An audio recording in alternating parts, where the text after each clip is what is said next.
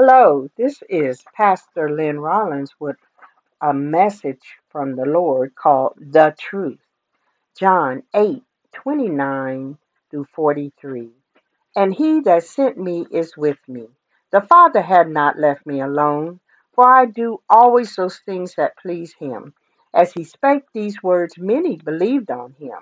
Then said Jesus to those Jews which believeth on him, If you continue in my word, then are ye my disciples indeed, and ye shall know the truth, and the truth shall make you free.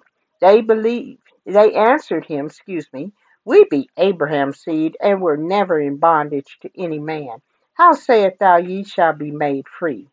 Jesus answered them, Verily, verily, I say unto you, whosoever committed sin is the servant of sin. And the servant abideth not in the house forever, but the Son abideth ever. If the Son therefore shall make you free, ye shall be free indeed. I know that ye are Abraham's seed, but ye seek to kill me, because my word had no place in you. I speak that which I have seen with my Father, and ye do that which ye have seen with your father. Heavenly Father, we give you all glory, honor, and praise. We thank you for the word of God. The truth is the word of God. Thank you, Jesus. You are the word. As you bless this message and those that are listening today, in Jesus' name, amen. How many times have we heard, place your hand on the Bible? Do you solemnly swear that you will tell the truth, the whole truth, and nothing but the truth? So help you God, under pains and penalties of perjury. The witness oath is said in a court of law to testify to the truth, to tell the truth. But I ask you today, what about, excuse me, our witness testimony before the God of the Bible? As his people living out our daily lives, do we understand that our witness is before him continually? Amen. Why is the truth at times harder to believe than a lie? Is it because we don't believe the one telling us something is true? Or that we believe no one is honest, or we don't trust anyone? What is the difference between the truth and a lie? Truth agrees with the facts, and a lie is to deceive someone for the purpose of power or to gain from someone else. God is not a man that he should lie, neither the Son of Man that he should repent. Had he said, and shall he not do it? Or had he spoken, and shall he not make it make it good? Excuse me. I've been in my garden today, and I have those algae that try to get on me. So that's Numbers twenty-three nineteen. God is not like man. His ways are higher than ours. Truth, like God, has no gray area. It is up in your face reality. Many don't want to hear the truth. Why? Because truth is a light. It exposes who you are talking to, like with these Jews. Verse thirty-seven, Christ told him, I know who you are. My word has no place in you. Why did he say this? Because Jesus had no place in them. True Christianity, which is an intimate relationship, is what revealed who the Jews were in these scriptures. They followed him from town to ha- town, but never developed a true identity with the God Jesus. It reminds me of conversations we have with people today, and also how the Jews told Jesus that they'd never been in bondage.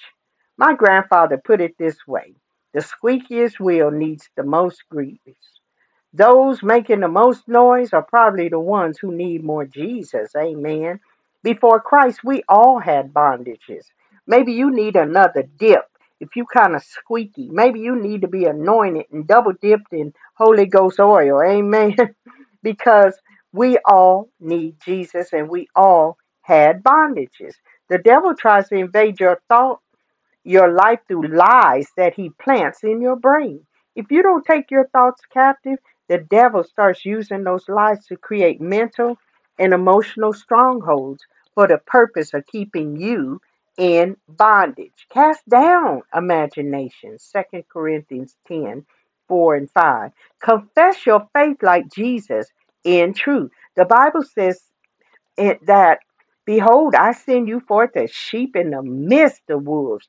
Be ye therefore wise as serpents and harmless as doves.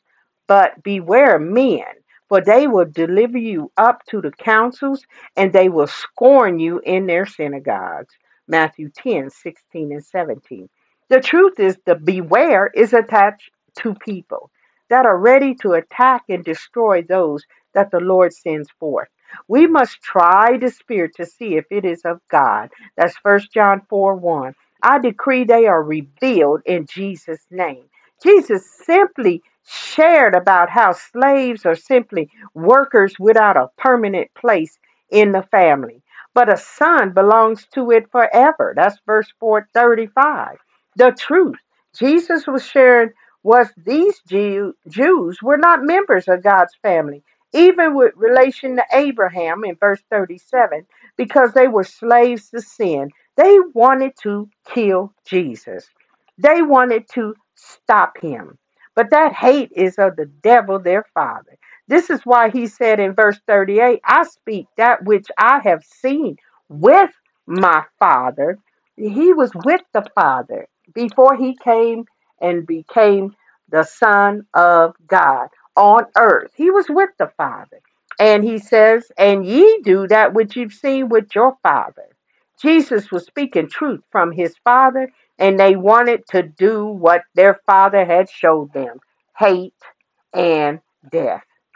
First John three, fifteen, seventeen says, whosoever hateth his brother is a murderer, and ye know that no murderer had eternal life abiding in him.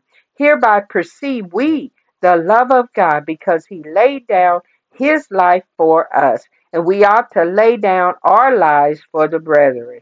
We're talking about the truth today. Say amen. The truth is, we are no longer slaves or servants if you're born again. I won't be bought under the power any. That's First Corinthians six twelve. Jesus fulfilled the law, and we are free in Christ. Look at Galatians four, verse three and seven. Even so we, when we were children, were in bondage under the elements of the world. Skip to verse seven. Wherefore thou art no more a servant, but a son. And if a son, then an heir of God through Christ. The only eternal Father in heaven that sent his only Son, Jesus, to lay down his sinless life for each and every one of our sins. And he rose again on the third day with all power and the keys to death, sin, and the grave. That's love. That's truth. First John one, two through three says, for the life was manifested, and we have seen it, and bear witness, and show unto you that eternal life, which was with the Father, that's Jesus, and was manifested unto us. That which we have seen and heard, declare we unto you, that ye also may have fellowship with us. And truly, our fellowship is with the Father and with his Son, Jesus Christ. Christ was manifested to us, men and women of God, and declared to us through truth to have fellowship with his Father and him and the Holy Ghost forever. Christ is no part-time lover. He loves you just as you are, but come with the truth and you shall receive from him. Give him praise. Hallelujah. If we are to become disciples of Jesus, we must know the truth of our spiritual condition and the truth about Christ, and Jesus will set us free from bondage. Look, don't listen to the snake or distractors. We need Jesus and the Word of God. When people try to keep you from hearing the Word going forth, this is an enemy of truth. But the wisdom, it says in the Word of God, the wisdom that is from above is first pure, then peaceable, gentle, easy to be entreated, full of mercy and good truth, without good fruits, excuse me, without partiality and without hypocrisy. and the fruit of righteousness is sown in peace of them that make peace. James three, seventeen and eighteen. These Jews, oh, these Jews that were, that I'm speaking about on this podcast, they knew, they knew. In verses thirty-one through thirty-three, speaking with Jesus, were believers. These Jews were believers, what I'm trying to say, with attitude. Believers with self-righteousness. Believers with the Roman presence around them in the form of soldiers, governors, and appointed kings.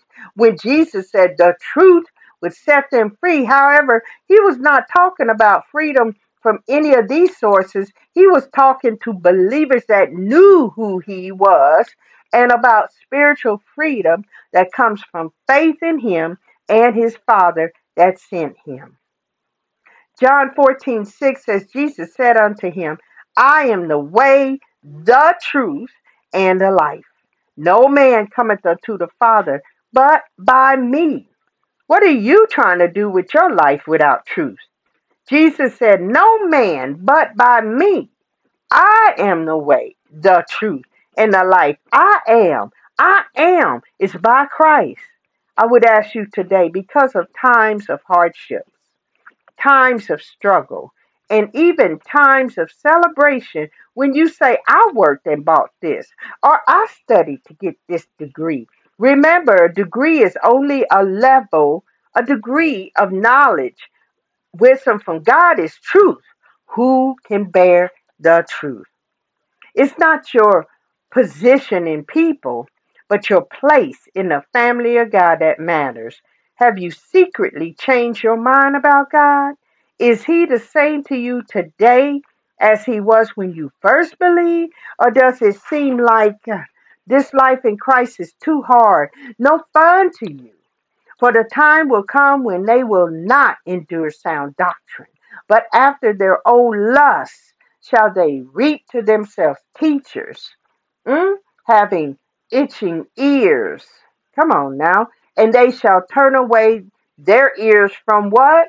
The truth, and shall be turned unto fables.